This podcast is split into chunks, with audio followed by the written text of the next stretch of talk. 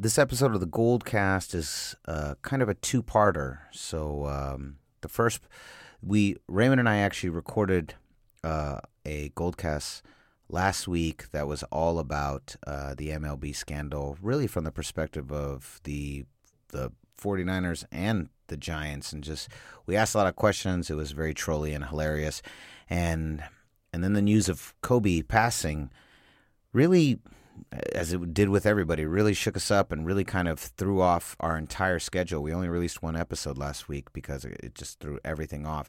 And so we're actually going to tack that episode on the end of the episode that we're recording tonight. We're recording on Wednesday, January 29th at night at night right now.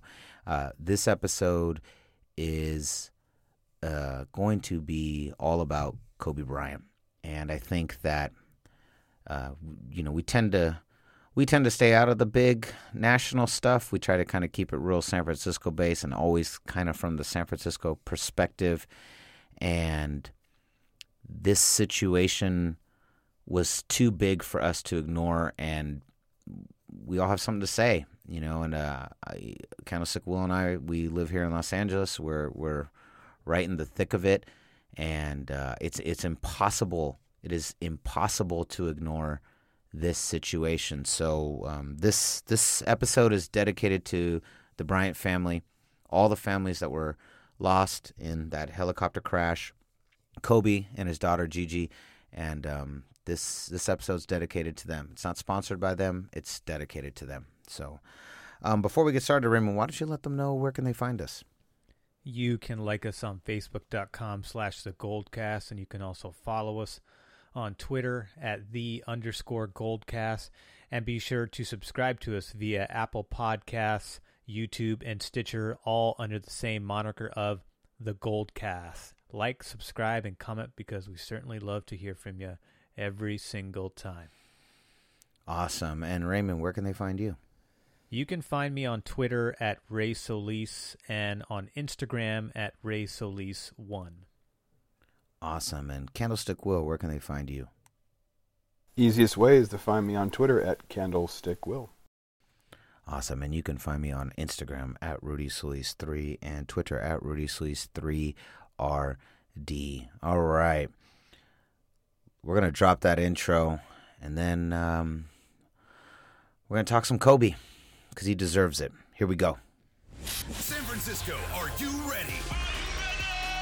This is the Gold Cast.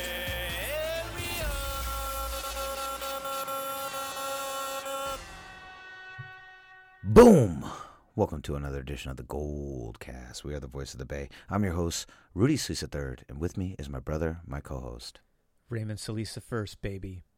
and our esteemed co-host. Candle Stick Will. Boom. All right. Um I don't even know where to begin, guys. I'm going to be really honest with you. Um this this is probably the hardest gold cast ever and I think we've had nothing but great episodes. Um I don't really I can never really think of an episode that is like this one where I kind of was dreading it and feeling very nervous and very sad. Uh, this is unprecedented. I was really thinking about it and looking back, and this is really unprecedented in American sports. I can't think of, there isn't a single modern era GOAT, right? So you've got, and, and you know, and sure, this is debatable on other levels, and this is not the podcast for that. But you've you got you've got superstars, you have Hall of Famers, and then you have goats. You have the greatest of all times, right? And Kobe for Los Angeles and for the Lakers is a goat. And I, I put him right up there with Jordan and LeBron, you know, and uh, stats, whatnot. I put him right up there with those two guys. And never in the history of American sports have we had a GOAT so just only a couple years removed from his career pass. I mean, if you think of like some of the major goats, most of them are all still here.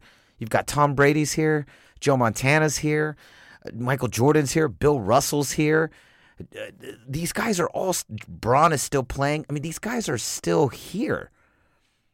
And this guy, only a couple years removed, passes in this in a way that's so shocking. I, I still here we are three days later, and I cannot accept that it's actually happened.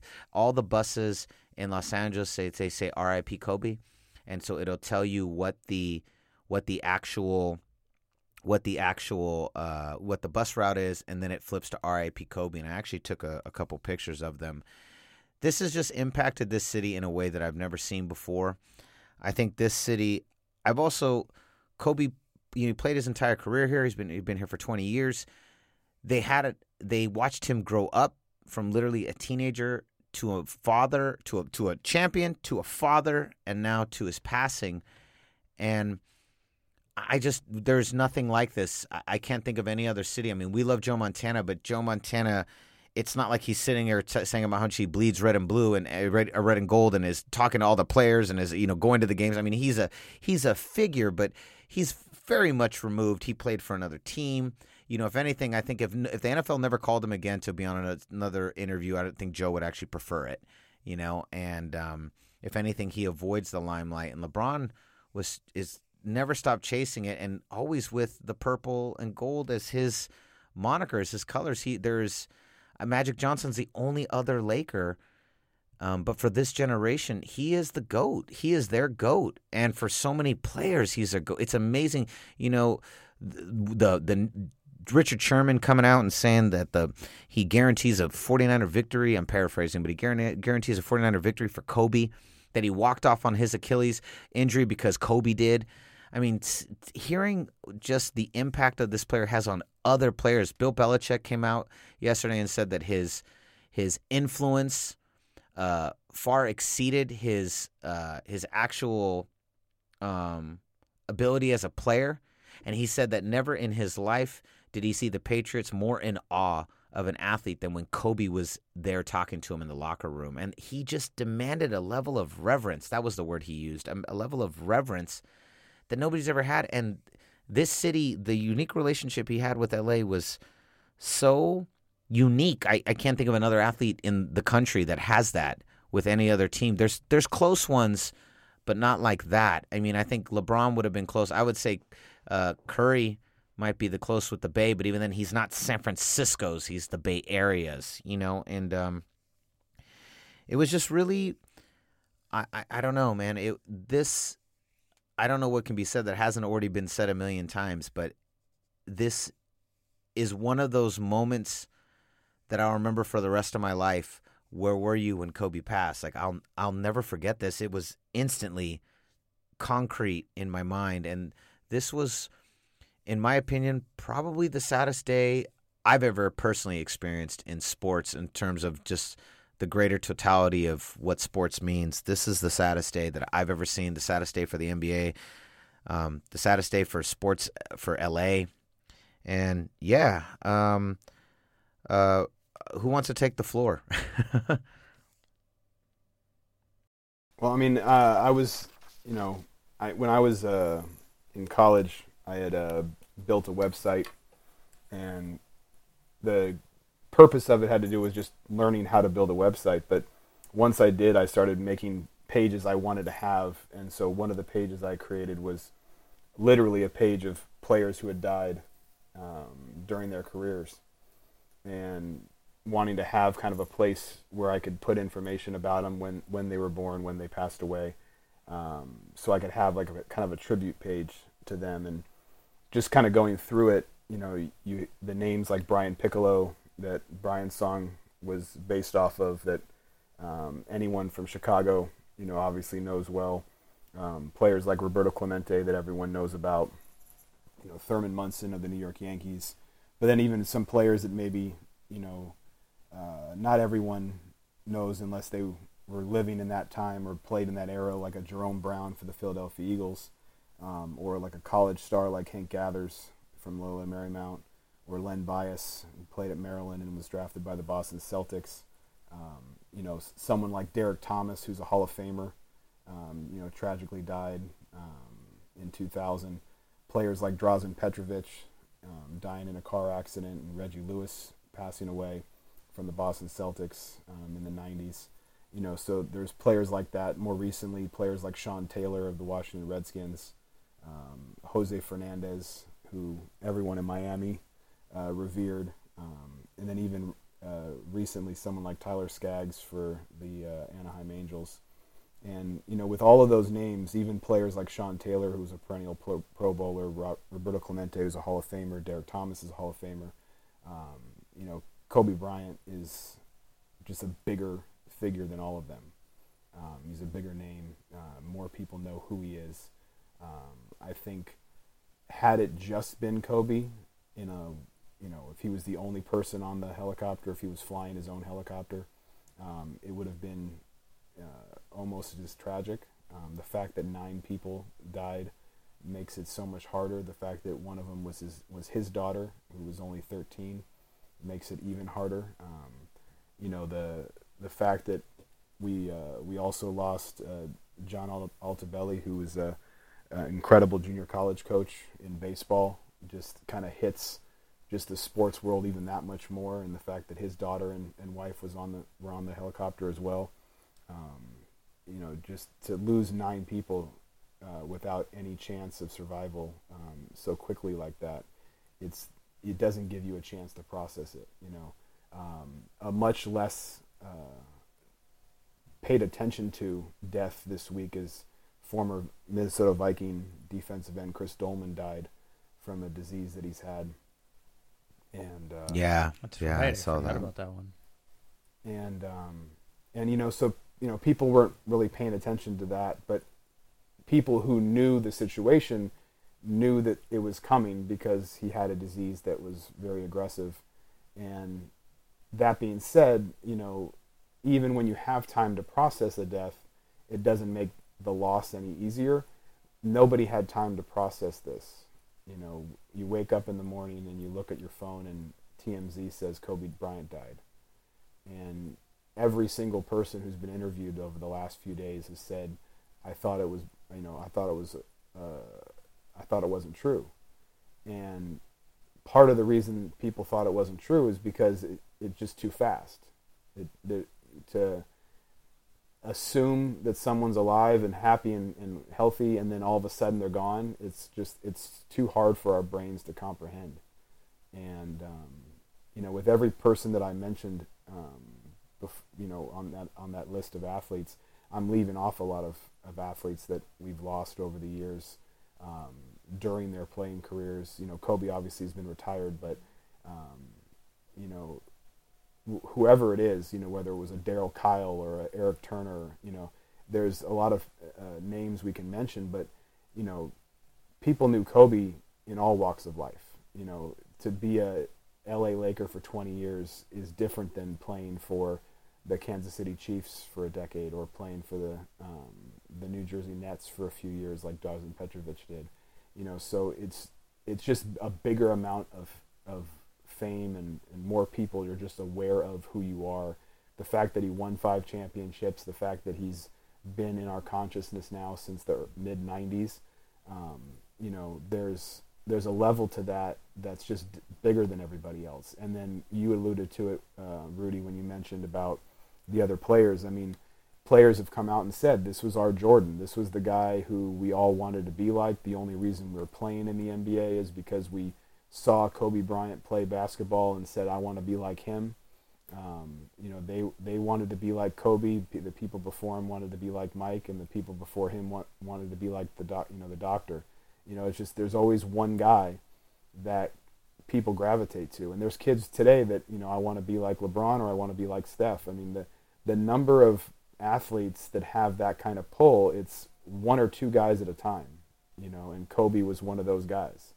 Um, you know every other person I mentioned, you know, outside of maybe Roberto Clemente, none of these guys on that list had that kind of gravity where you know you know someone like Clemente, pretty much every Latin player wanted to be like Clemente, but you know when you look at um, what is uh, what we're seeing with all the outpouring of, of love and heartbreak um, about Kobe and, and what what he meant to people, it's it's it's it's just something that's never going to s- stop hurting.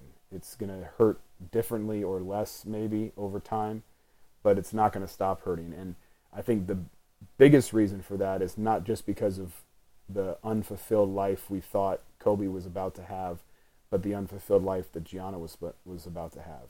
Um, that she was going to more than likely end up playing at UConn. She was more than likely going to end up in the WNBA, and who knows what else could have happened in her life. Um, and with Kobe by her side, you know, what better mentor and coach to have? So, you know, I think feeling like we were all cheated out of that, especially the two of them being cheated out of that opportunity, um, you know, is just heartbreaking. And then to know that there there's seven other people on that f- flight that um, were cheated as well. It's just it's just something that's never it's never going to be easy to talk about. It's never going to be easy um, to move on from, and in some ways you don't want to move on from it because you want to remember them. Agreed. Raymond, what are what are your thoughts?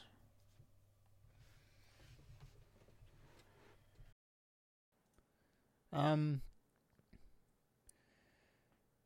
it's uh, it's really kind of hard to articulate because uh, you know, death is not an easy thing to deal with on any level. I lost a friend uh, last Friday who accidentally fell downstairs and broke his neck, and so I was with his wife over the weekend. So it was just kind of a it was a tough weekend overall.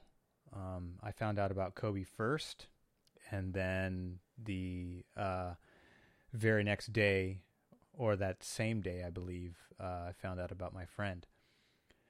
And so it's just been kind of a little bit of a emotional weekend for me, you know. And I know a lot of people, you know, Candlestick Will. I love how you mentioned the other families because I feel like um, it's for a lot of people, it's been easy to kind of, you know, unintentionally gloss over them you know, I know there was uh, there was a, a, mom and a daughter, and the the Altobelli family, as you mes- mentioned, the Chester family, the Mauser family, the pilot Zobayan. That's his la- These are all last names, but um, those uh, those all um, those all sting too. You know, I don't I don't know those people as well as I obviously followed Kobe's career as, as most of us did. But you know, for me, I like to kind of spend moments like thinking of the good parts. You know, that's how I kind of treated death ever since, you know, uh, Rudy, ever since uh, long ago when we were younger, we read that uh, Robert Stack, the original host for uh, Unsolved Mysteries, the uh, the crime show back in the day, when he had a, on his will, he had a written request that uh, everyone who knew him was supposed to get together and have a huge party. He didn't want a traditional funeral. And ever since I learned of that, I've always been kind of I've always treated tried to treat death in the same manner, whether it's my own fam, our own family, or friends, or you know, uh, national icons, musicians, actors, those kinds of people. So I've always kind of just like, all right, well, how can I remember this person in a positive light you know, despite the tragedy, which is obviously really hard to not think of.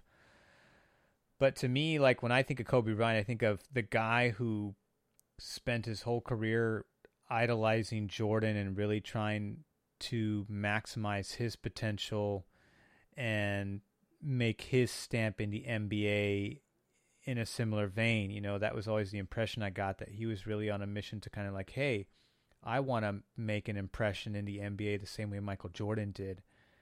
And to be honest, you know, ring number aside, Kobe certainly did that and was certainly doing that outside of his career. You know, Jordan just kind of quietly owns another team and does interviews here and there, but he's not necessarily the same icon as he was when he was playing, whereas Kobe was making these giant strides outside of life after basketball, not only with his family, but also in his own personal creative endeavors. You know, he had won an Oscar. I thought that was amazing to see that. The only other person I know that I appreciated and respected as much to do something like that was uh, the hip hop artist Common, who also won an Academy Award for uh, his work uh, doing music.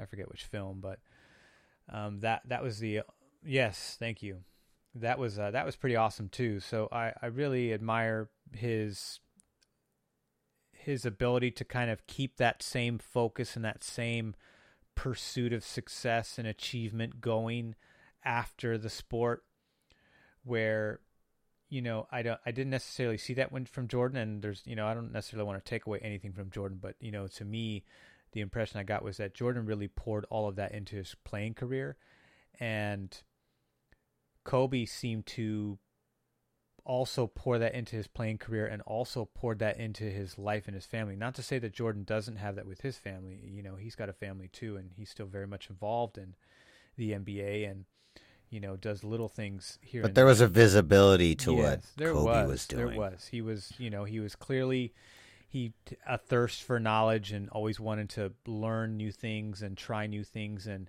you know challenge himself with you know new just new adventures, whether that was with his family or that was with his investments or in the creative side of himself. So that stuff, I think that stuff resonates with a lot of people because it's inspiring.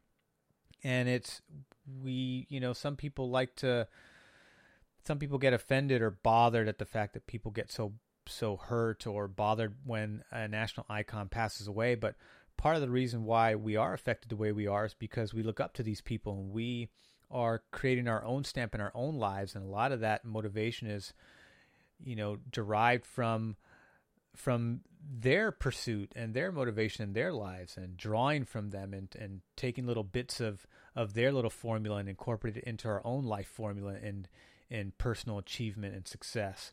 So that you know that's one of the reasons why we hear about it a lot, and there's nothing wrong with that. And so I know sometimes people get irritated with that, but uh, it's not idolization so much. A lot of times it's just you know appreciating someone's ability to achieve in life and also wanting to and being inspired by that within your own life, and that's uh, that's a really big deal, and and that's important, and that's why we spend you know a lot of time remembering and respecting and talking so positively about people that you know, especially in this case because it was so tragic and abrupt and, and so sudden and nobody saw it coming. It wasn't like he lived a long life and he was 85 and his kids were all grown up.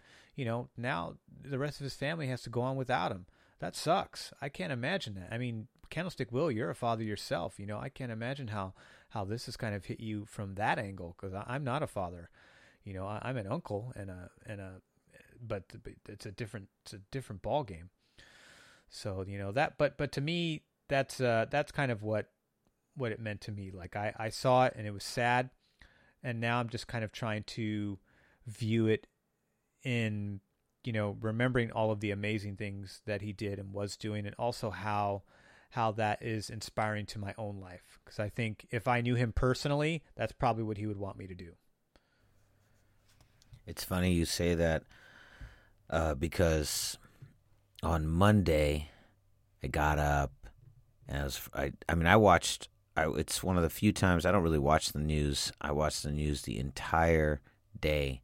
I heard about it minutes after I think it was reported. I think it was reported around 11 because I heard it right at around 11. Like every Twitter, I went on to Twitter and everything had been three minutes, four minutes, five minutes. It had just been released. Yeah, it was my Bleacher Report uh, that came in, or, yeah. or Yahoo Sports. I can't remember. And uh, I uh yeah, and I watched it all day long, all day long. And uh, on Monday, I started watching it again, and I mean it, the whole thing. I I cried on and off all Sunday and Monday morning, and then finally I was like, I gotta stop. And I thought about this. I said, you know what Kobe would do right now? He would he would have taken the day to mourn, which I did on Sunday. Then he would get up off his ass and he'd get back to work because he's got a life to lead and and it's not going to be led here. He'd get up and get back to work because that's what that's what Kobe would have done. And so I got up and I started getting back to work on our Goldcast, and I edited all day, and I, and that's what I did. And um, there was if we're going back, I, I kind of like what you said. I actually looked this up because I was just interested.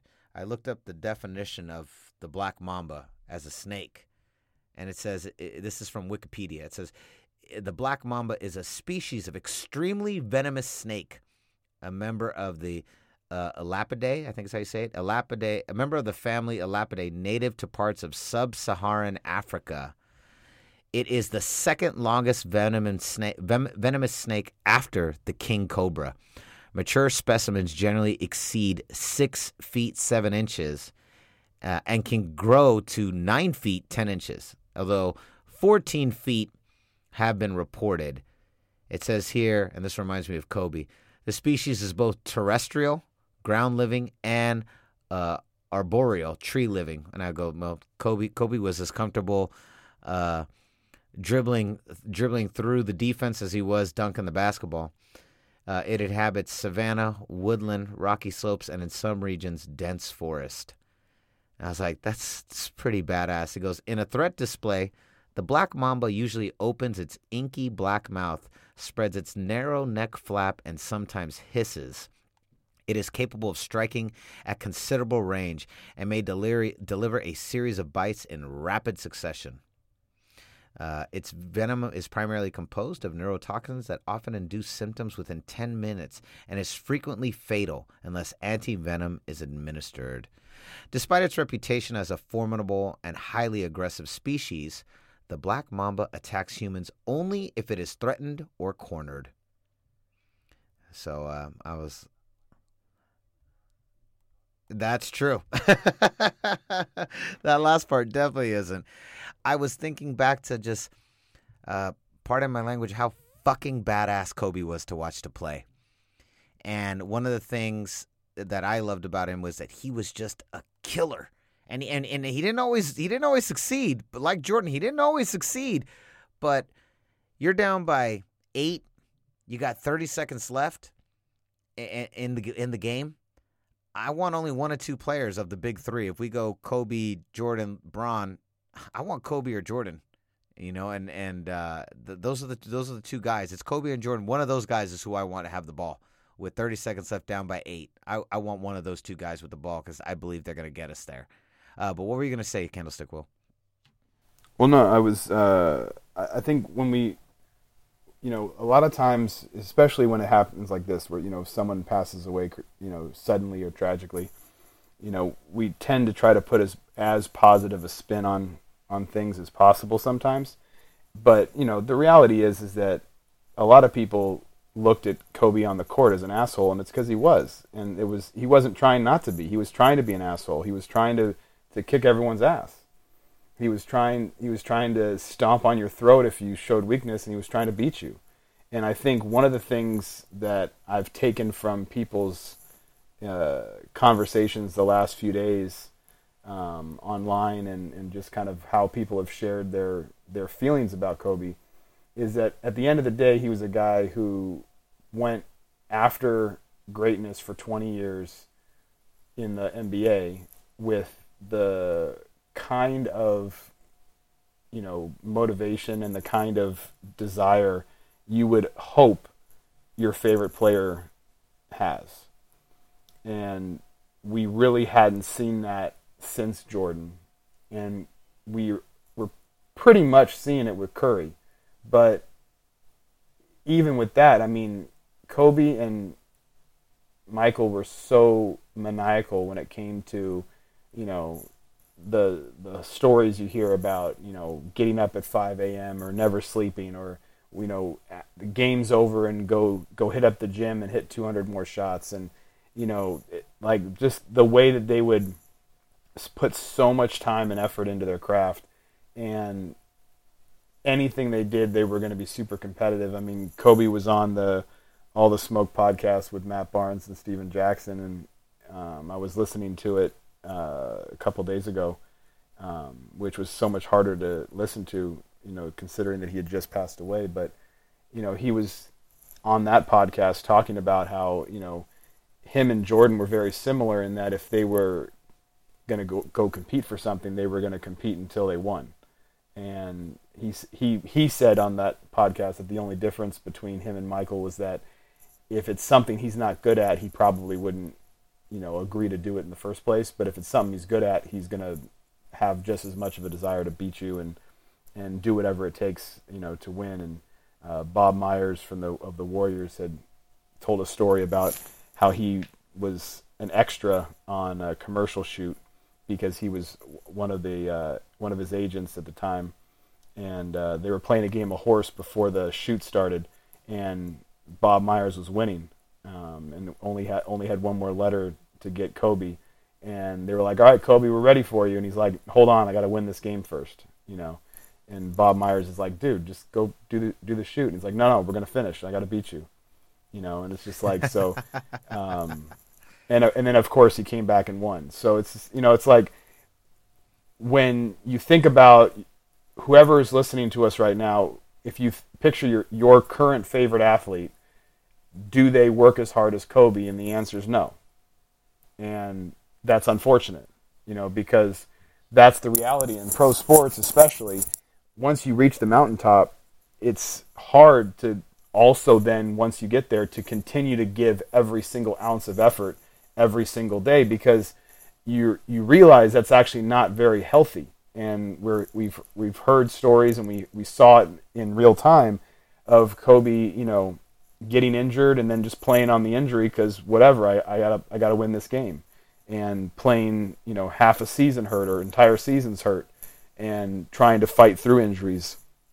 And you know so for any slander he's ever gotten from people or anyone who says that you know other players are better than him you know whether it's you know Jordan or Magic or or LeBron or whoever it's like you know what? He was a legend for a lot of different reasons but he's he's one of the all-time greats and if you put him in the top 10 or you put him in the top 15 or you put him in the top 20 whatever you're doing you're putting him with only amazing people you're you know it's if, if you think that you know Jerry West was better it's like whether you're right or wrong is irrelevant he, he belongs in the conversation and I think the fact that no matter what viewpoint you had of him, if you saw him play, and a lot of people, you know, that are, you know, are a lot younger, maybe didn't even get a chance to really see him play.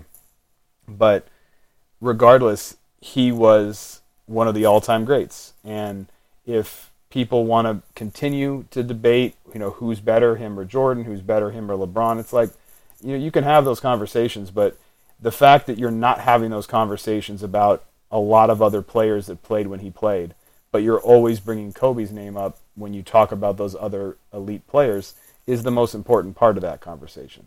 You know, when whenever I've had a conversation with someone online about, you know, who the all-time great greats are in the NBA, Kobe's in my top 10, but I think I have him like 10th. Um, you know, I have Duncan ahead of him. I have Larry Bird and Magic ahead of him, you know. Um, and I have Jordan and LeBron ahead of him, but I have him in my top 10 of all time. So, you know, it's not slander against Kobe Bryant because he deserves to be there. His five rings are a big reason he deserves to be there, but his 20 years of playing the absolute peak of his powers as as much as he could possibly give, if you can't respect that, I don't, you know, I mean, I was a Warrior fan, so I hated watching Kobe kick my team's ass every year. But you you have to you have to learn to respect that. Otherwise, what what are you doing? So, um, I think that's one of the biggest takeaways uh, from me as far as Kobe the player. The the other part of it, and uh, Ray, you you know alluded to it with asking me about you know how I deal with this with with my own son, and you know the fact that he was with his daughter doing what he wanted to do and doing what he loved, and he was helping her reach her goals. I mean, you know we're all gonna we're all gonna be gone at some point in this world. That's the one of the only guarantees, right? Death, taxes. You know, this it's one of the only guarantees we got, mm-hmm. right? So, um, but you know, you you you gotta you, you you your kids gotta outlive you, right? Like that's one of the first rules of a family is you you never want to see that happen. So, you know, I just I my heart breaks for Vanessa, my heart breaks for uh, for Gigi's sisters and and what they're going through because you know she didn't get to live her life. Um, but yeah, I mean, I, I'd give my life up in a heartbeat if it meant my son got to live longer. You know, and he's four, but you know, I already already have that in my head, that in my heart, that you know, my son's everything to me, and my wife and him are, are you know, if that if I if everyone else went away but they were still here, then I'd still have something, and if I lost both of them, then it just it would break my heart every day. Um, so you know, I I I'll ne- I'll never know what Vanessa's going through because I didn't know Kobe personally. I didn't know Gigi personally. So even if I had a similar situation, I wouldn't know exactly what she's going through. But I mean, it it doesn't get worse than having to um, say goodbye to a to a, a son or a daughter. Um, you know, that's that's the ultimate pain. But um, you know that's that's the part that's going to make it really hard for me to ever um, look at this and not just be completely gut you know gut wrenched about what happened um, because it just it, it just that's just not fair you know um, people that say everything happens for a reason um, that this these are the kind of moments that I have a really hard time with that statement um, I do believe that we can learn from everything that happens and that everything that happens can give us an opportunity f- to learn from and, and grow from but the idea that everything happens for a reason makes makes it makes it makes me sick to my stomach sometimes when tragedies like this happen. I agree with that. I absolutely do. Um, I think that's probably his most lasting legacy. Is what you really touched on there, Candlestick Will. Is this idea that the uh, the Mamba mentality, quote unquote, that he he loved to talk about. This idea of pushing and striving and working harder than anyone else to be the absolute best. I think that I think there's a lot of good to that mentality, and I think that's I think if anything, taking a piece of that mentality and applying it to whatever you do is probably the best way to honor Kobe's memory, and it's probably the best way to uh, to allow him to live on. Is to, to you know you don't have to go the full Mamba because uh, very few people can, and that's why there's only one Kobe. Uh, but but taking this idea of the Mamba mentality and just taking a piece of that and applying it to what you're chasing, applying that that relentlessness, a, a sense of that relentlessness, a sense of that just that endless desire to succeed at what you want. I think that's really healthy.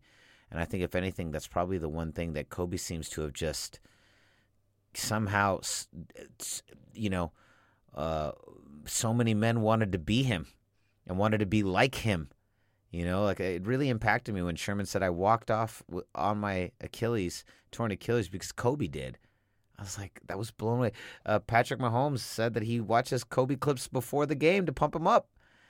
And it's just like his influence spreads far beyond just hoops and far beyond the NBA. And and uh, as we've all kind of mentioned, for as as terrifying and as brutal as he was on on the on the uh, on the court, all it ever seemed to do was just really garner a just a, a sense of reverence and respect from his peers, from his rivals, from T- players from other sports. I mean, you they all you, you know they showed a lot of uh, uh, soccer teams over in Europe taking moments of silence for Kobe the day after on Monday and Tuesday. Uh, clearly, his impact as his his psychological and philosophical impact as a player feels like it stretches far beyond the five rigs he achieved, and that's that's pretty mind blowing. It's really really mind blowing to see that that how many players you know have tried to take that piece of him and tried to apply it to their own competitive spirit, to their own training, to their own handling of their prospective sports and um, respective sports, and it's just very impressive and uh, it it is, and it's um, it's really sad. It's really sad that Kobe is gone, and um, I heard someone say that I thought was really great. You know, he was the type of player that could incite anger, hatred, love. You know, he he could he could incite all of that out of sports fans, even from his own from his own fan base. Um, I grew up loving the Kobe Lakers teams. Loved them. I loved them. Um, you know, our our growing up as a kid, we were always kind of a two team household. We we rooted for the Warriors during the regular season, then we root for the Lakers in the post because the Warriors, you know, there's many many years they wouldn't get there when I was very young, and uh, you know, like uh, my f- father was really captured by the Lakers Celtics rivalry of the '80s. I have memories of distant now, but I have memories of him watching those games and, and just being really into it and enjoying them. And uh, that was kind of my first introduction to basketball was through the Lakers and the Celtics.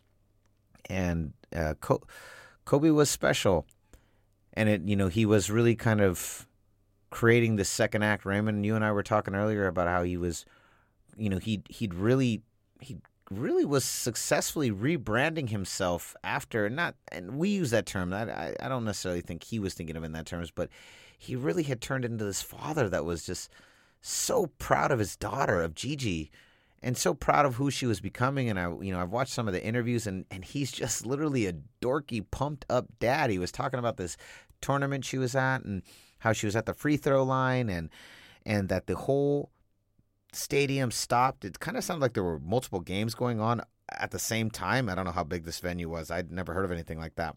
But he said that the the whole audience stopped and when she was at the free throw line you know if she made the two free throws they'd win the game if not they'd lose all the cameras were on her the phones are clicking everyone's watching and kobe wanted to take a timeout he wanted to take a timeout to talk to her and go hey okay you know you know give her some advice on, on how to deal with the moment. But he decided he looked around and he's like you know what? I'm gonna i'm gonna take a step back. I think he was on the jimmy kimmel show talking about this. He's like i'm gonna just see how she does.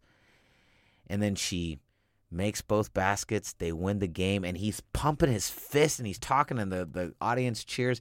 And I was like, he's just a dorky dad in this clip, and it, it I mean, it, it it made me cry more to be honest. I was like, eh, just to think about the as you mentioned, the loss of his daughter, and he really this second act, like Raymond, you said with the Oscar, you know, we're never gonna know now, and I have no doubt that we weren't even remotely done seeing what the next level of Kobe was going to be, and you know, and and, and through his daughter, it would would not have surprised me at all if she's Kobe too, on the on the on the court. You know, maybe she's the first girl that dunks all the time. Who knows? Um, but unfortunately, that's all gone.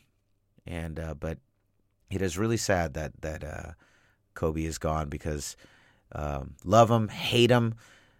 You his his determination to succeed was undeniable and awe-inspiring and just inspiring. And I think that uh, you know a little piece of a little piece of Mamba mentality never hurt anybody trying to achieve a dream. Uh, Ray, do you have any final thoughts? Anything to say? Just that uh, he will be he will be missed, but uh, his legacy lives on, and not only through what he's accomplished, but also what uh, his also through his you know the family that did survive. That's a great that's a great point, and um, I have no doubt that they will uh, they will they will move on to achieve things as well. Because you know that this will be used as a catalyst for for more great things from the Bryant family. Candlestick Will, any final thoughts? Yeah, just a couple. I mean, um, you had mentioned uh, before um, when we when you were talking about just kind of everything that was going on, how you kind of had to act like Kobe and you know kind of get out of your own way and your own sadness and say, hey, if, if if I'm if you know if Kobe was here, he would just get up and and go. And and I I would say that while that Mamba mentality is is a real thing, and it's certainly a way of approaching things that, as human beings, we have to be cognizant of the fact that just because that's Kobe's approach, it doesn't mean that we can handle that. You know, I think a lot of a lot of players were playing games they shouldn't have been playing these last couple days because they were being kind of forced to, and they really could have used the games being postponed and we saw a lot of players kind of play over their heads and you know have amazing scoring nights and be able to accomplish a lot of things and so that that sometimes will happen when when tragedy strikes but you know the mental health side of things is you know while we all want to have that mamba mentality you know we also need to be very careful of how we approach our daily lives and be really um, careful about our mental health because it's it, it's such a fragile thing, and when we're dealing with tragedy, you know, it, it really is um, something we have to be more careful of sometimes. Um, so, you know, this week, I think people are more aware of when they see people like Shaq, you know, breaking down, and they see players breaking down like a Larry Nance or a Kyrie Irving, you know, on the court, you know, because they were, you know, missing their friend and James Harden and Chris Paul and others, you know, sit out a game because of personal reasons, which obviously was they didn't want to play um, because of what happened with Kobe. You know, it's just everyone grieves differently, and we have to allow space for these players to grieve. Um, and give them that opportunity and, and give ourselves an opportunity to grieve. You know, and when we're ready, yeah, have that Mamba mentality, but we might not we might not all be ready yet. And the other the other thing I would say um, is if we want to keep Kobe and Gianna in our hearts, in our minds, then we have to be more willing to invest in women's sports because that would be the best legacy for Kobe and Gianna is to lift up the women that are still around and the women that are still here um, that need our support as sports fanatics and sports fans is to realize that not just the WNBA but just women's sports in general, the U.S. Olympic soccer team and and all these different uh, female athletes out there, you know, from Serena Williams to the high school girl that no one knows about, um, that there's some amazingly talented women out there in a lot of different sports that people don't talk about and don't get anywhere near the attention that you know some of these guys in the in the NBA that don't deserve time, like an Alex Caruso, um, compared to some of the amazing talents of a Diana Taurasi or someone like that. Um, that we need to invest in female sports and women's sports because that's what Kobe would have wanted. Um, so if we want to take that Mamba mentality, you know, that's kind of an, an area of sports that we need to address more and, and put more time and effort into and money into. Well said. Very well said. Yep, very well said. Agreed, Ray. Very, very well said. Um, yeah, awesome. Well, thank you guys. This was a great show. Uh, really, really good show. Um, thank you for listening, and um, our condolences to all the families whose lives were lost in that helicopter crash. All the f- families who have who now must live on and carry on without their loved ones. I can't even imagine what a tragedy like this feels for them. Whatever we're feeling, it is a thousand times worse. And um, we're gonna wrap this up, and then we're we're going to uh, we're gonna close this down, and we're gonna end with the uh, the uh, cheating MLB, the the cheating Astros scandal that uh, has been sweeping the MLB. It's a much lighter conversation between Raymond and I that we had last week. Probably the trolliest gold cast of all time. Uh, so let's uh, let's move on to a positive note, and that episode's coming up right now. For many of our 49ers fans who maybe are knee deep and maybe only follow baseball casually or you know only check in after the All-Star break or don't even follow MLB and like what is this story all about?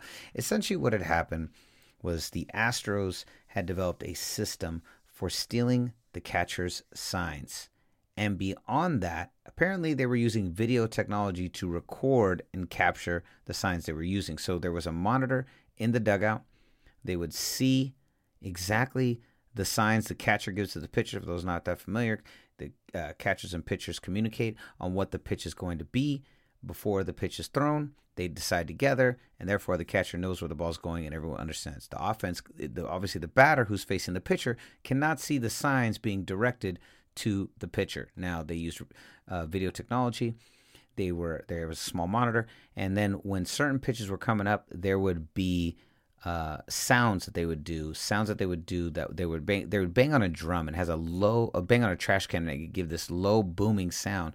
But the way they would bang on the drum would then alert the batter as to what type of pitch was going their way.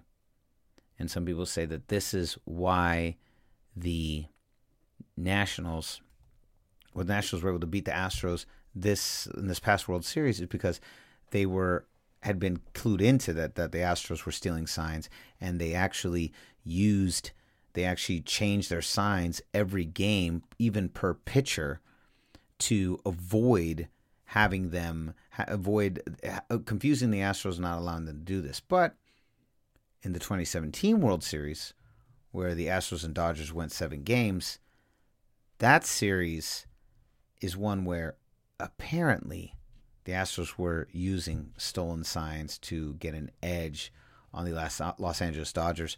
So Raymond, why don't you put your two cents on this?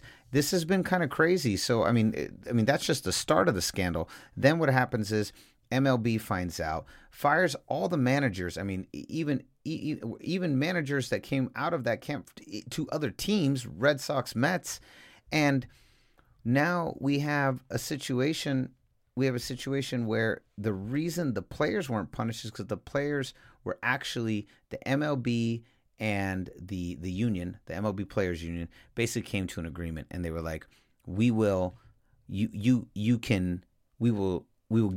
The MLB said, "We will give you immunity if you tell us everything you did. You will not receive any punishment." So basically, all the front office people were fired as a result of this. Some people have claimed that the World Series should be stripped from the 2017 victory over the uh, dumbass Los Angeles Dodgers.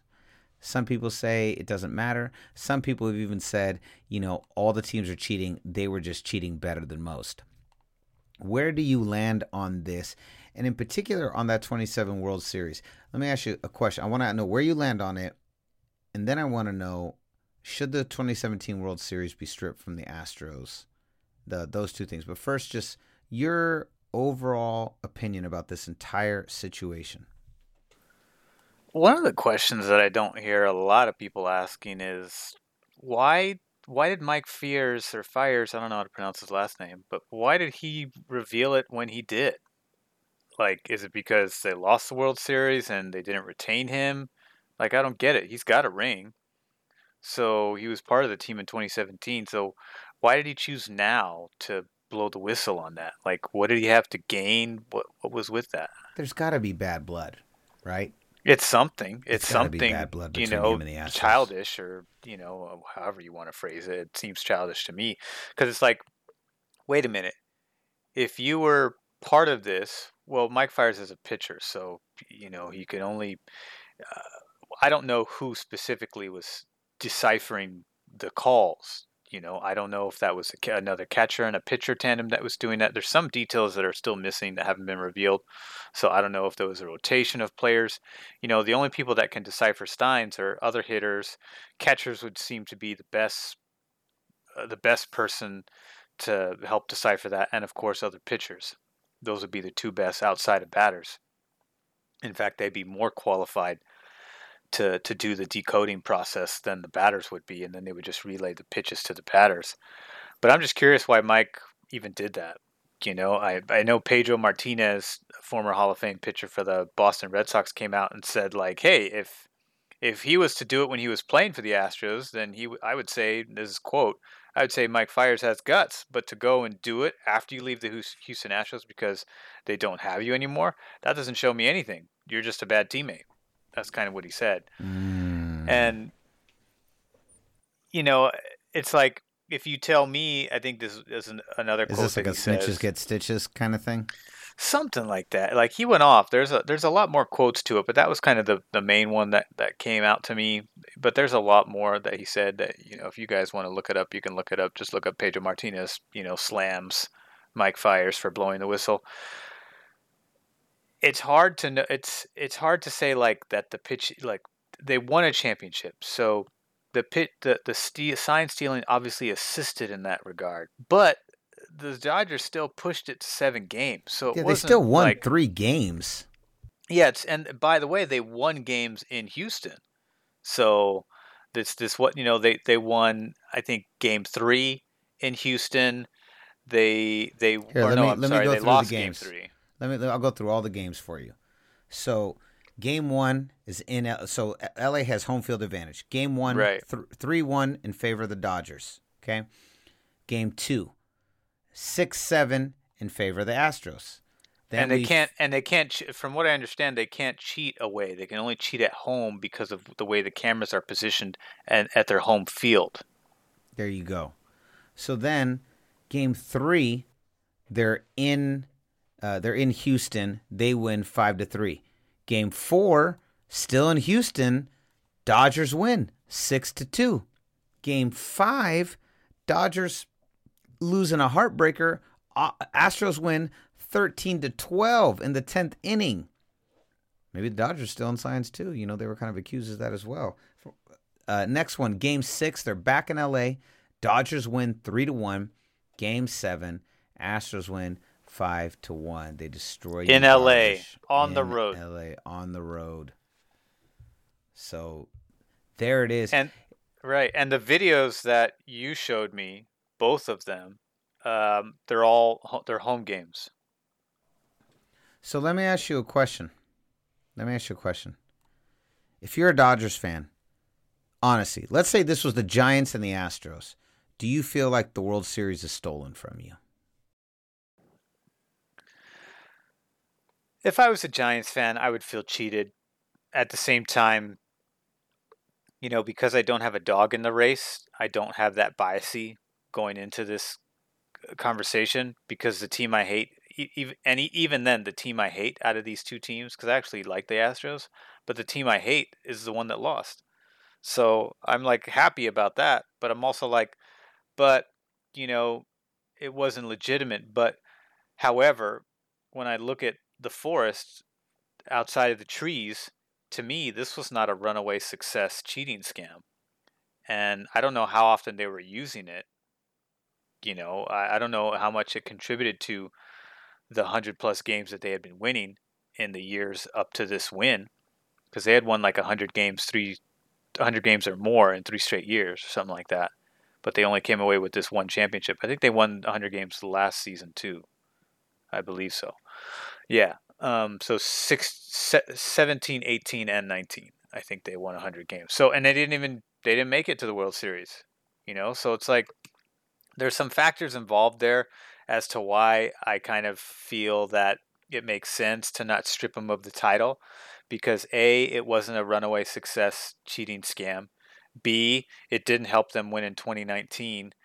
Uh, C, it, it, it still you know the the series still went to seven games and they could only do it at home and they still lost at home at least one game they lost at home. And the, the final game they won on the road where they didn't have cheating. But who knows perhaps uh, you know you could also play devil's advocate like if the dodgers didn't change their signs which by the way most teams change their signs on a regular basis because of that fear even before this scandal. That was something that most teams do they change it from team to team to team. And in a World Series, I would imagine you change it. You would also change it too on the off days and the travel days. Who knows? I, I, it's it's hard to know for sure unless somebody says that.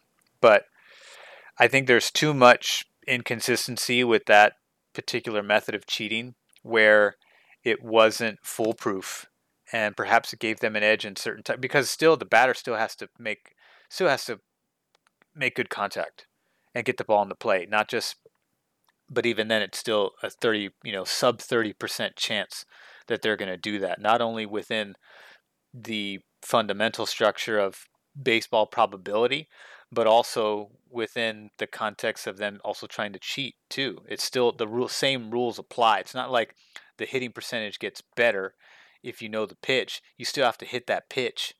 You know, even even when batters know what pitch is coming based on the scouting reports and they you know they make contact with the ball they're still susceptible to ground balls they're still susceptible to fly balls.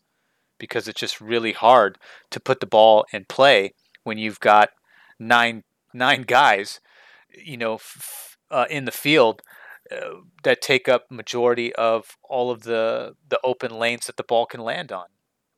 So there's just there's just a lot to me. I don't think you take the title from houston but I do think the penalty, the penalties that have come thus far are not enough. I think some players have to get penalized too.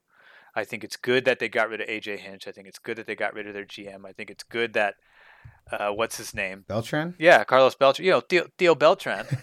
I know that Theo Beltran. He he got hired to to coach the to manage the Red Sox, and then you know he I guess he was a quote unquote you know he was heavily involved in the sign stealing and he lost his job before even starting his job. So that was nice to see because this was the same, you know, stuck up prick that turned down the Giants. Or no, that he, he played for us for one year, but he was kind of a distant teammate. That was the impression I got. Are you thinking of Alex Cora?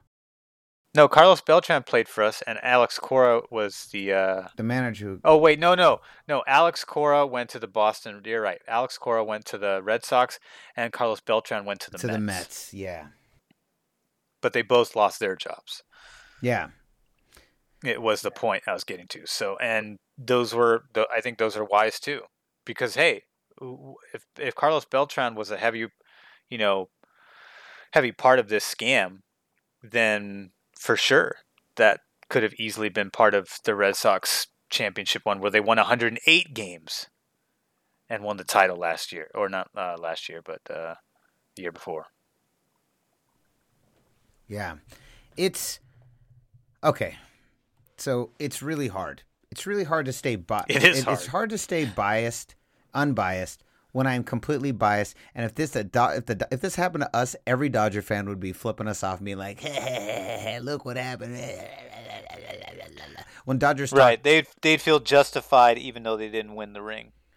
You know, yeah, no, I'm saying that if this had happened to us, Dodger fans would be like, like, oh, that's great. What it would have felt. That's what that, when Dodger fans talk. That's what I hear. Oh, I see. Yeah, I yeah. hear. to to me, to be honest, you know, even before we got on this pod, like my whole focus has just been around the Astros and all the guys. Like I'm kind of, to me, I've just been focused on. I don't know how you've been, how you've perceived this, but my perception has been like, okay, what you know, what does this mean for the Astros, and more importantly, who's the next domino that's going to fall? Because that's what I'm kind of expecting. Well, the, here's the thing. According to the articles that have come out now, MLB is not going to do anything to the players. They made a deal. They struck a deal where they would have total immunity for complete honesty and um, uh, just complete honesty about what happened. So I don't think anything's going to happen to the players. People want things. so, to so they're going to like explain what they did and how they did it, but without consequence. yeah. So basically, It's a weird deal. yeah, that was the deal. That was the deal that because okay, according it's, it's like it's like criminal court where they make a plea deal. it's basically that's what it was a plea deal. That's exactly what it was. And apparently because the union was like, if you try and come after this players, we're gonna make your life a living nightmare. Like would they like the union came out and was like, we're gonna protect the MLB players. And then they're like and they're like, okay, well let's strike a deal. They're like, what's the deal? And they're like, we'll give you total immunity if uh if you let these guys if these guys just tell us the truth. Just be completely open. We want an open door. We want exactly know exactly what happened. You know, so um, and so then that's that's exactly where we're at with it. So I don't think anything's going to happen to the players. I don't think I don't think anything is going to happen. It's just it is so crazy to me. Now, like I said, Well, well, it always functions from the top down with things like this, right? Like, you know, although in the Patriots case, everyone kept their job. You know, it was just fines and they lost draft picks. dope. Uh, yeah, no, you're right, absolutely. So let's go. I want to go back to this though. Let me let me finish this this train of thought. If the Dodgers, if the Dodgers had, if this was the Giants, and this happened in 2014, to say to the Royals, right? We lose to the Royals. Um, Dodger fans would have no mercy on us. They would not care. They would literally not care. So I don't really care about the Dodgers, but I would probably feel cheated. I'd be like, well, well, our chances are If you were a Dodger fan, no, if I was if I was a Giants, if this had happened to the Giants, I would feel cheated because I go, well, we we lost two of the three games in Houston. Who's to say that if we didn't, we would have even gotten to a game seven? You know, we won one of the games. We still were able to win one with them, but at the same time, the last two and the first two all on the road. So it's not like What about what about what about the reverse? Sorry to interrupt, but what about it for reverse? What if you're an Astros fan? How do you feel about the win? Do you feel legitimate or do you feel does it feel tainted? So let's talk about that. Okay, this is a great question. So let's pretend it comes out. Uh, As a Gi- what if the, Giants? the the Giants cheaters, are the cheaters. Gi- Giants were stealing signs, and that's how they beat the Kansas City Royals. Right? This that's how they did it. But Madison Bumgarner's, you know, career-defining series, career-defining moment that literally pro- th- probably thrust him into the Hall of Fame, guaranteed. Thrust Bruce Bochy in the Hall of Fame, Buster Posey in the Hall of Fame, is gone because those sons of bitches were stealing signs man, that would be a tough place. I would, I would, I would say, okay, so whack. I'm so disappointed in my team, but we still had to beat you on the road. We still had to play four games on the road where we weren't able to steal the signs, right? Isn't that what I would yeah, say? yeah. Wouldn't I say that? Yeah. When would you say Yeah, that? uh, uh, uh, assuming assuming the signs weren't changed at, at those, uh, or assuming the time the signs were changed at those uh, on those road games, and that you couldn't you couldn't you know just you couldn't bank on the signs being the same as the ones you deciphered at home. Mm-hmm. Mm-hmm. So it's just very tricky, you know. And then there were a couple people were like, Kershaw should come out and say something, shouldn't he? And I'm like, no, he shouldn't.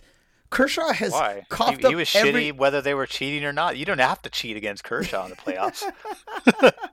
and that's You been know? proven every year in the post. yes. every yes, year. I'm like, yes. no, That's a that's a that's a no brainer. That's that's not even a big brain take. yeah, you know? no. I was like, no, Kershaw should not.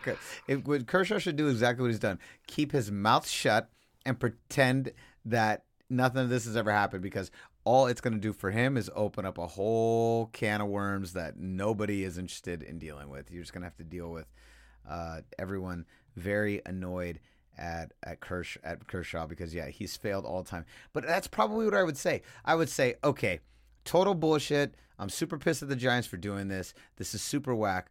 But they still had to play four games on the road where they weren't able to do this. That's what that's what I would say. What, what would you say To to which to which part? to, if the Giants were caught cheating? Let's say 2017 against the Royals. Um, if it's hard because I've never, I'm like I basically have to like imagine it in my head because none of our teams have ever done that because we're we're we're legendary without the need of cheating. But I guess you know, if, hypothetically speaking, if they were cheating, I would feel kind of it would feel kind of de- illegitimate to me. It'd be like, man, it kind of like it's it's on the record books and I see it there and I see three out of five you know rings three out three out of five years, but that last one man, it's, you know there I I would have to put like uh I would have to personally put an asterisk on it. Not you know it's not like there's there's a real asterisk that's going to be placed on this one in like baseball reference or kind of should be, you though, know, right? F- Yeah, I, I think so. Like in, in football reference, there should be like at least one or two asterisks on the Patriots championships.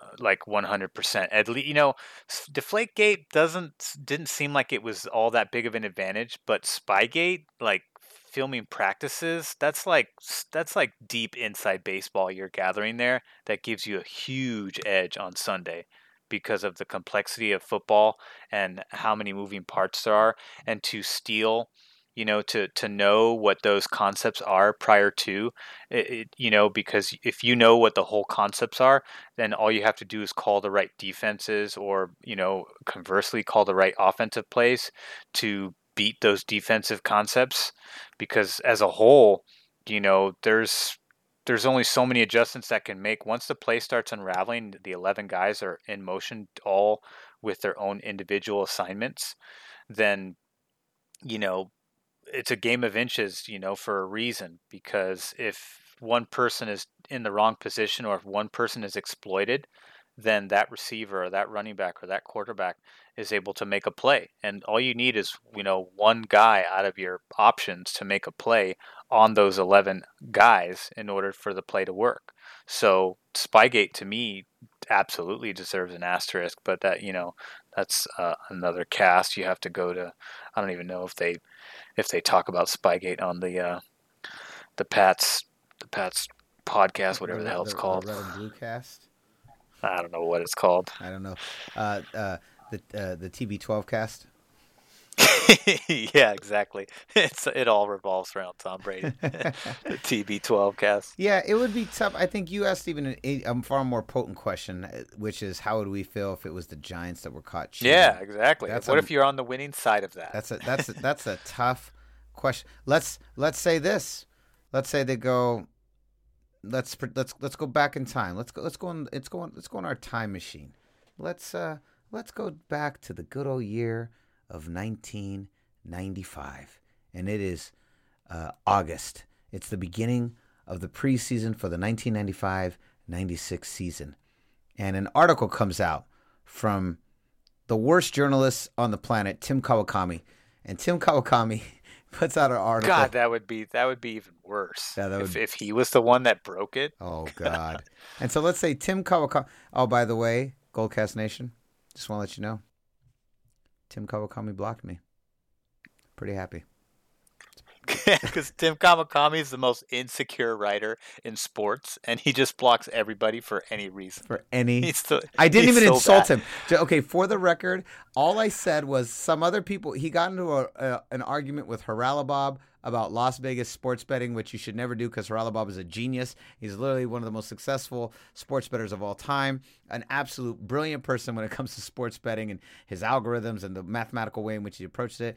Haralabob said some off off off color stuff about Vegas and how betting odds are created, and Haralabob just Tim Kawakami said it, and Haralabob just railed into him. And then a couple guys at the bottom of the third were like, "Hey, Tim Kawakami blocked me. Oh man, he blocked me too." And I was like, "Hey, getting blocked by Tim Kawakami—that's a badge of honor." And then Tim Kawakami blocked me after that. I was blocked the next day. He's so insecure, which means, which means he went through all the comments and read everyone's comment. Oh my god! Right, he, he had to so get through him to get to, and it's almost like he was waiting. He's like looking for like who are the people that are gonna bandwagon, you know, Haralabob correcting me. Who are the people that are gonna be jumping on that to kind of poke poke at me for getting it wrong? You know, it's like he's looking for that, and like, oh, there they are, block, block, block. It's like the insecurity of him is he's like off the rails insecure. It's really bad. It is really bad. It is. It's super lame.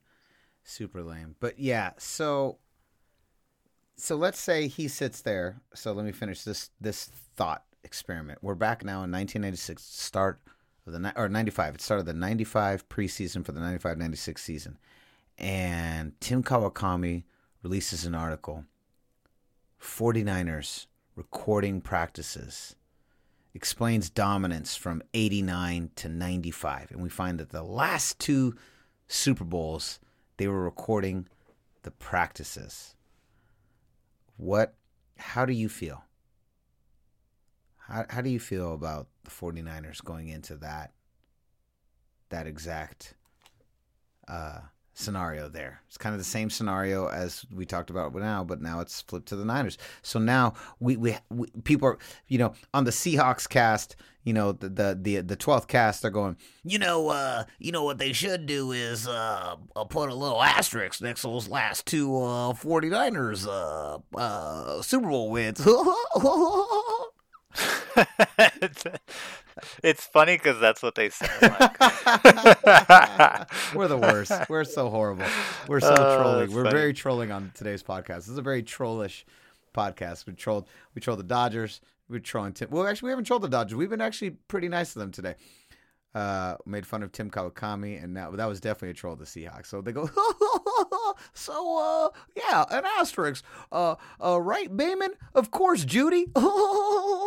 So then, so okay, so what? Uh, what? What? Where do you think it? How? How do you feel then? How do you feel if it, the Niners did it in football? I think it would suck. I, I, I, I think eventually you would just like over time you would just be like, you know what, it happened, but you know the win's a win, and you know you over time I would probably find reasons and data to just say like, hey, there were opportunities, and you know outside of that, you know the we still won. So, but then you could you could always I guess someone could always just the counter argument would be like, yeah, but the the the, the reason why you won is because you had you had prior knowledge of the scheme going into it so you you didn't have to make any adjustments you didn't earn it you didn't earn those adjustments on your own you you stole those you stole those adjustments illegitimately you know but i mean i guess that's i'm, try, I'm trying then to as a fan, this is a would you just kind of this- brush it it's a under the hard one it's a hard one to, to hypothetically you know make up in your head without going through it but i'm i'm guessing that i would eventually just try to make up like i would get over it you know it's like anything else like if it's a bad breakup out of a relationship eventually you get over that you're fuck you're freaking pissed when it first happens you know or maybe you know if you're the one that dumps her because of whatever you know it's an easier pill to swallow you know it's different when you're on the receiving end so if you're on the giving end i feel like it's it might it, it depends on the evidence like because spygate you know it never came out and said that hey spygate was legitimately used in x x y and z seasons Well, yeah, because Roger Goodell threw away all the tapes. yeah it was like it's just weird which to me like if that was if, so shady. If that's what he did, then that means it was to- it totally had to do with championship. How many championships? I don't know. Yeah. But it definitely had to do with at least one. At least one. Mm-hmm. And and he was more about it, it. For him, it came more down to the integrity of what that championship symbolizes, and probably really had nothing to do with protecting the Patriots.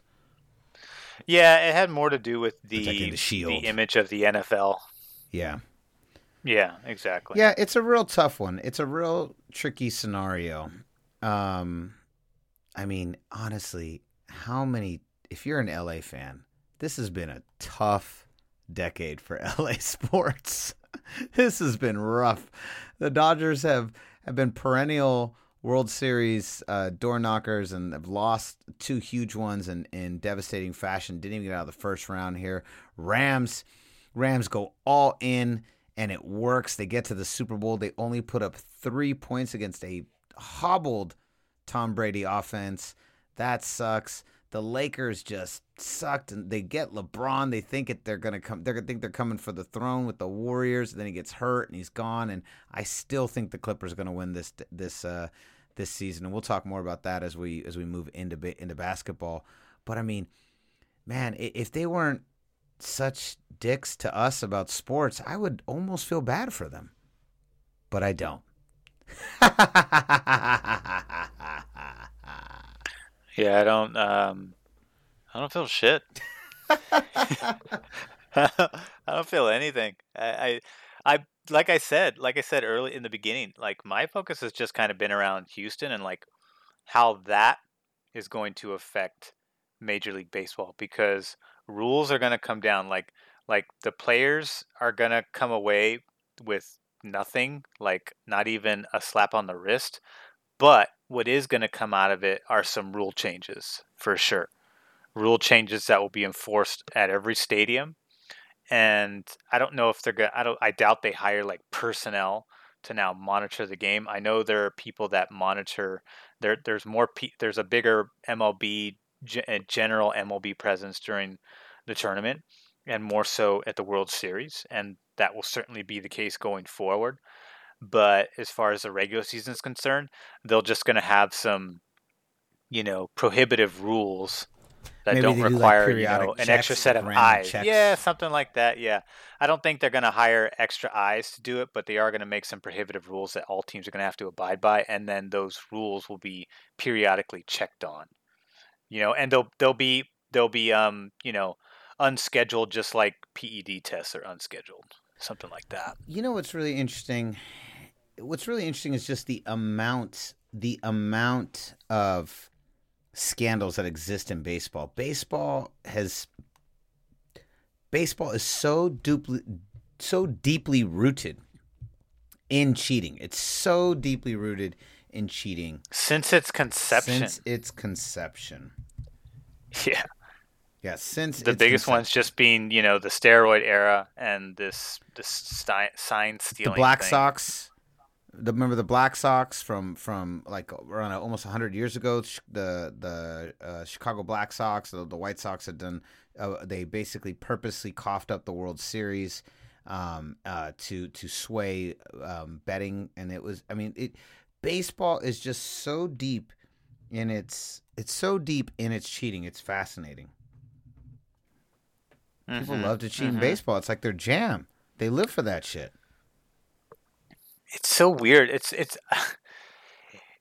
You know, to me, it's it's the only one of the three major sports that where successful players are still at a, you know, disadvantage. You know, the, at least the statistically, it looks like the players are not performing well, even though they are. Like the all like again, like if you're a good hitter, great hitters are 300 and above, but and it and it's marked as That means you strike it's- out it's a- six to seven out of ten times.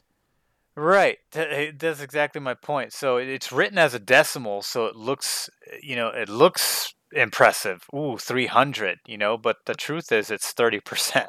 you know, that's that's what that equates to. It's mean and and and all of the other hitters, they're they're all your average hitters are all below that. They're like 250.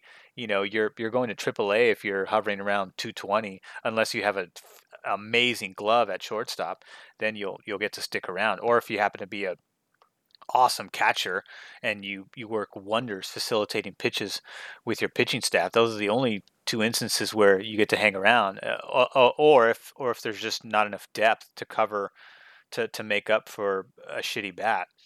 But other than that you know like even the the the Astros starting roster, Brian McCann, the leadoff hitter who was a catcher, he was batting 241, 24%. You know, their best player, Jose Altuve, he was 30, 35% rounded up. He was 35%. Can I, can I talk you know? about so why like, Altuve hurts me the most? Because it's about my height. Looks like he could be our cousin, and he was Latino. Broke my heart. yeah. Broke my heart. I love I love Altuve. Primo. Primo Altuve. Ah. Uh, primo, ¿qué pasó, primo? ¿Qué pasó? yeah, ¿Por Car- hey. Car- Carlos Carlos Beltran too. ¿Por qué, primo? Yeah, it was pretty funny. He's like your he's like the married he's like the you know he married in cousin. He's not a blood cousin. uh, Be- Beltran. Yeah, Yes. Altuve looks like he could be literally our cousin, and I would totally believe it. Like, oh Yeah. oh, yeah, your cousin Jose. Oh, you don't know Jose Altuve is your cousin, your primo. ¿Qué pasó? ¿Por qué?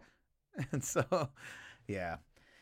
Anyways, any final thoughts on this? It was kind of an interesting thought experiment to go through it. If the Niners and the Giants were winners, that was a, were the winners and the recipient, the the yeah, the recipients of the cheating. The uh, uh not the recipients, but the the, the Benefactors. benefactors of it. You know, Yeah, I don't know. I feel like um, it would kind of it would take some of the thunder away, but I think over time, like a like a bad breakup, you would it would just kind of fade out. Like you know, does does Bill Simmons ever show any remorse or or you No, know he's regret so or defensive. He always he in fact half the time he always says it was a lie, and he, he always does it really snarkily and and like jokingly where. It sounds like he doesn't really believe himself, but he's just going to be a stubborn brat about it because it's his team. right because yeah because if because the truth of the matter is you know the fact that they did cheat and that one or more of those championships is illegitimate doesn't make doesn't it, it that road leads to Tom Brady's not the greatest of all time Mm-hmm. and not and and and it's not to say that he he didn't cheat as far as I understand he didn't except for Deflategate he sure as hell it sure as hell seemed like he knew what he was doing there and just played tried to play a deer in the headlights and it didn't it came off so Yeah. bad when that came out but that particular type of cheating that small little nuance adjustment that they made to the ball even though it did help assist in like f- uh, reduce fumbles and gives you a better grip on the ball when throwing it all those kinds of things that that didn't necessarily equate to you know dominant a dominance of wins you know they weren't i don't Mhm. know if they were i don't think they did that during the 16-0 run so because the deflategate came after the fact and you know joe montana came out and said like you know that, that that does make it is a big deal but you know don't don't know if it if it leads to a win per se to me filming someone else's practice that's that's way more Well, that's that's on the level of stealing signs. wait- yeah, exactly. That's way more advantageous to th- th- that that in terms of affecting the outcome of a game than adjusting, you know, the, the ball, the air in a ball. Yeah. Yeah. Anyways, go to youtube.com slash the goldcast and uh, let us know what you think. Go on there, go on there and uh, tell us your thoughts. What do you think about the sign stealing? What do you uh, do? I don't think the, the Astros should be stripped either. I forgot to say that. I don't think I ever said that in this pod. I don't think they should be stripped. I think there was enough legitimacy there. Definitely give them an edge, no question, but no. No, sorry. You put an asterisk, It went to it went to seven games, and they were and they were at home for the first win two on the road. two. Yep, yep. They, so in other words, they could only cheat, you know, in the middle of the and series. And they lost one of those games. Yep. So, hmm. yeah. Oh man, Dodger fans will be cursing our names right now. Good. I love Yeah, and the other thing I want to add to the comments too is uh, put the shoe on the other foot. You know, how would you guys feel? Same question we discussed here. How would you guys feel if the Niners or the Giants did that? You know, would it, or or the Warriors for that matter? You know, would it delegitimize the championship, any of those championships for you, or would you just kind of defend it? You know, take a Bill Simmons stance where you're just kind of in denial about it. Yeah, exactly. Let us know in the comments at youtube.com slash the goldcast. So concludes another edition of the Goldcast. We are the voice of the Bay. I'm your host, Rudy Solis III, and with me is my brother, my co-host. Raymond Solis first, baby. Boom. We'll see you next time. Same Goldcast time, same Goldcast channel. Screw the Dodgers. This is this is the Gold Cast.